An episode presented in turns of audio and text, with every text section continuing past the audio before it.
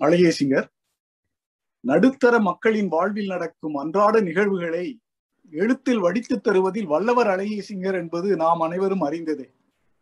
இந்த லாக்கர் கதையும் அதை போன்றதுதான். வங்கி அதிகாரி ஒருவரின் ஒரு நாள் அலுவலக வாழ்க்கையை நம் கண்முன் கொண்டு வந்து காட்டுகிறார். நம்மில் பலருக்கும் வங்கி லாக்கர் வைத்திருக்கும் பழக்கம் உண்டுதானே? எனவே ஒரு வங்கி அலுவலகரின் பார்வையிலும் வங்கி வாடிக்கையாளரின் பார்வையிலும் நகரும் இந்த கதையில் வாசகர்களை எளிதாக உள்ளே இழுத்து வந்து விடுகிறார். அன்று ஒரு சனிக்கிழமை. பொதுவாக பெரும்பாலான வங்கி கிளைகளில் வாடிக்கையாளர் நேரம் மதியம் இரண்டு மணி வரைதான். வெளியூரில் இருந்து வந்து வேலை பார்க்கும் வங்கி அலுவலர்கள் பலர் அன்று சீக்கிரமே கிளம்பி அவரவர் ஊருக்கு செல்வதில் அவசரம் காட்டுவார்கள். வாடிக்கையாளர்களோ ஒரு மணிக்கு மேல்தான் சாவகாசமாக வருவார்கள். இதில் முக்கிய பொறுப்பில் இருக்கும் அதிகாரிகளுக்குத்தான் வேலை சுமை பதட்டம். அப்படிப்பட்ட சூழ்நிலையில்தான் நமது லாக்கர் கதையின் நாயகனும் இருக்கிறான். அன்று அவனது மேலதிகாரி வேறு ஒரு மீட்டிங்குக்காக சீக்கிரம் சென்று விடுகிறார். வங்கியில் கூட்டம் நிரம்பி வழிகிறது. அப்போதுதான் அந்த போன் வருகிறது. இதை அழகிய சிங்கர் அவர்களின் வார்த்தைகளிலேயே பார்க்கலாம். சனிக்கிழமை மிஸ்ஸஸ் சாரி போன் செய்கிறாளே என்று அவள் மீது எனக்கு கோபம். சனிக்கிழமை இரண்டு மணியுடன் அலுவலகம் முடிந்து விடுகிறது. பின் நாங்கள் வங்கி கணக்கு வழக்குகளை எல்லாம் முடித்துக் கொண்டு வீட்டுக்கு கிளம்பும் போது மணி மூன்றடித்து விடும். சனிக்கிழமை கூட நிம்மதியாக இருக்க முடியவில்லையே என்ற கடுப்பு எனக்கு எப்போதும் இருக்கும். முதல் பேராவிலேயே ஒரு சராசரி மனிதனின் வங்கி அதிகாரியின் அந்த சனிக்கிழமை கதை நாயகனின் பதற்றத்துக்குள் நம்மையும் கொண்டு வந்து விடுகிறார் அல்லவா ஆசிரியர்? அடுத்து அந்த மிசஸ் சாரியை பற்றியும் சில விவரங்கள். அவர் மிகவும் வசதியானவர். நங்கநல்லூரில் இருந்தாலும் திருவள்ளிக்கேணியில் இருக்கும் இந்த கிளை ராசியான கிளை என்று வந்து சேமிப்பு கணக்குகளும் லாக்கர் கணக்குகளும் வைத்திருப்பவர். வங்கிக்கு மிக மிக முக்கியமான வாடிக்கையாளர். அவர் வந்தது நேராக மேலாளர் அறைக்கு சென்று அங்கிருந்து இவருக்கு உத்தரவு வரும் பொதுவாக. இன்று மேலாளர் வெளியே சென்று விட்டதால் அடுத்த நிலையில் இருக்கும் இவர் மாட்டிக்கொண்டார். நேராக வந்து இவர் முன்னால் வந்து அமர்ந்து விட்டார். அன்று முதல் வார சனிக்கிழமை கூட்டம். இவர் வந்தது ஒன்றரை மணிக்கு. அந்த அம்மாவை பாதாள அறையில் இருக்கும் லாக்கர் ரூமுக்கு அழைத்து சென்று லாக்கரை திறந்து விட்டு திரும்ப படியேறி மூச்சிறைக்க வந்து சீட்டில் அமர்கிறார். இந்த இடத்தில் அந்த அம்மாவை பற்றி ஒரு சிறு நகைச்சுவை கோடி காட்டுகிறார்.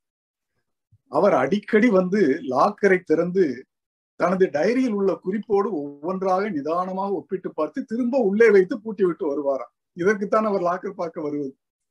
வங்கியின் மேல் அவ்வளவு நம்பிக்கை. சந்தேக சக்கரவர்த்தி என்பார்களே இவர் சந்தேக சக்கரவர்த்தினி போடும் இப்போது மற்றும் ஒரு வாடிக்கையாளர் இவர் முன் வந்து அமர்கிறார். அமெரிக்காவில் இருக்கும் அவரது தங்கையின் லாக்கரை திறக்க வேண்டுமா? அவள் லெட்டர் கொடுத்துருவாளா? வங்கி விதிகளின்படி அது முடியாது. அவர் வரும்போதுதான் திறக்க முடியும் என்று ஒரு பெரிய சச்சரவு. அவரை சமாதானப்படுத்தி அனுப்புவதற்கும் கூட வேலை பார்க்கும் ஒவ்வொருவராக சனிக்கிழமை என்று இவரிடம் சொல்லியும் சொல்லாமலும் அந்த சனிக்கிழமை அவசரத்தில் கிளம்புவதையும் கவனிக்கிறார். கடைசியாக வங்கி காசாளர் அழைக்க அவரோடு திரும்ப பாதாள அறை சென்று அங்கிருக்கும் கேஷ் கேபினில் பணக்கட்டுகளை வைத்து பூட்டி விட்டு அந்த பாதாள அறையையும் பூட்டி விட்டு மூச்சிறைக்க மேலே ஏறி வருகிறார். இப்போது இவரும் கடைநிலை ஊழியன் கேசவனும் மட்டும்தான் பாக்கி. அவனுக்கு சரக்கு அடிக்க போகும் அவசரம். சீக்கிரம் வாங்க சார் என்றவுடன் அவசர அவசரமாக எல்லாவற்றையும் பூட்டி விட்டு மின்சார மெயின் சுவிட்சை அணைக்கும் போது யாரோ சன்னமாய் சத்தம் போடுவது எங்கிருந்தோ கேட்கிறது. கேசவனிடம் கேட்க சார் அது யாரோ ரோட்ல சத்தம் போடுறாங்க சார். பூட்டுங்க சார் சீக்கிரம். என்றவுடன் வங்கி வாசல் கதவை பூட்டி முடிக்கும் போது அவர் மனதுக்குள் ஏதோ படபடப்பு. அவருக்கு காரணம் தெரியவில்லை. ஆனால் படிக்கும் நமக்கு காரணம் புரிகிறது. படிக்கும் நமக்கு ஒரு படபடப்பை கிளப்பி விடுகிறார் அழகிய சிங்கர். லாக்கர் பாதாள அறைக்குள் மாட்டிக்கொண்டு மிசஸ் என்ன ஆவாரோ என்று வீட்டுக்கு வந்து அவர் படுத்து கொஞ்சம் கண்ணையறும் நேரம் யாரோ முணகுவது போல் சத்தம். திடிக்கட்டி எழுகிறார். ஞாபகம் இருக்கிறது ஐயோ லாக்கர் ரூமுக்குள் சென்ற மிஸ்ஸர் திரும்பி வரவில்லையே. அதற்கு அடுத்து வரும் நிகழ்ச்சிகள் வசனங்கள் எல்லாம் விறுவிறுப்பின் உச்சக்கட்டம். பழகேசிங்கர் எழுத்திலே கேசவனுக்கு போன் செய்வது பாதாள அறையின் இன்னொரு சாவியை வைத்திருக்கும் தலைமை கேசியரை அழைப்பது கூட்ட நெரிசலில் வண்டியில் பறப்பது என்ற அதையெல்லாம் நீங்கள் கதையை படித்து ரசியுங்கள். மூச்சு விடக்கூட சிரமப்படும் அந்த பாதாள ரூமுக்குள்ளே அந்த அம்மா உயிருடன் இருக்க வேண்டுமே என்ற பதற்றம் நாயகனோடு சேர்ந்து நம்மையும் பற்றி கொள்கிறது. வங்கிக்கு மறுபடி வந்து கதவை திறந்து அவசரமாய் பாதாள அறையை திறந்து லாக்கர் மயங்கி கிடக்கு மிஸ்டர் சாரியை பார்த்து ஆஸ்பத்திரி தூக்கி சென்று அங்கே மிஸ்டர் சாரியும் வந்து இருவரும் சேர்ந்து இவரை திட்ட என்று பரபரக்கும் நிகழ்ச்சிகளை நம் கண்முன்னே ஓட்டி கடைசியில் கதையை இவ்வாறு முடிக்கிறார். தலைமை மேலாளர் என்னை தனியாக கூப்பிட்டு கண்டபடி திட்டினார். உங்களால பிரான்ச் பேரே கெட்டு போயிடுச்சுங்க. வீட்டிற்கு போன இரண்டு வாரங்களில் அந்த சாரி மாமி செய்த காரியம் என்ன தெரியுமா? எல்லா கணக்குகளையும் திருவல்லிக்கேணியிலிருந்து நங்கநல்லூருக்கு மாற்றி விட்டார் லாக்கரையும் சாரி மாமி மாற்றி விட்டார் மூச்சு விட முடியாமல் மயங்கி கிடந்த லாக்கர் ரூம் அல்லவா? இருப்பாரா என்ன? என்னையும் வேறு இடத்துக்கு மாற்றும்படி கிளைமேலாளர் வட்டார அலுவலகத்துக்கு கடிதம் எழுதியிருக்கிறார் என்று முடிக்கிறார்.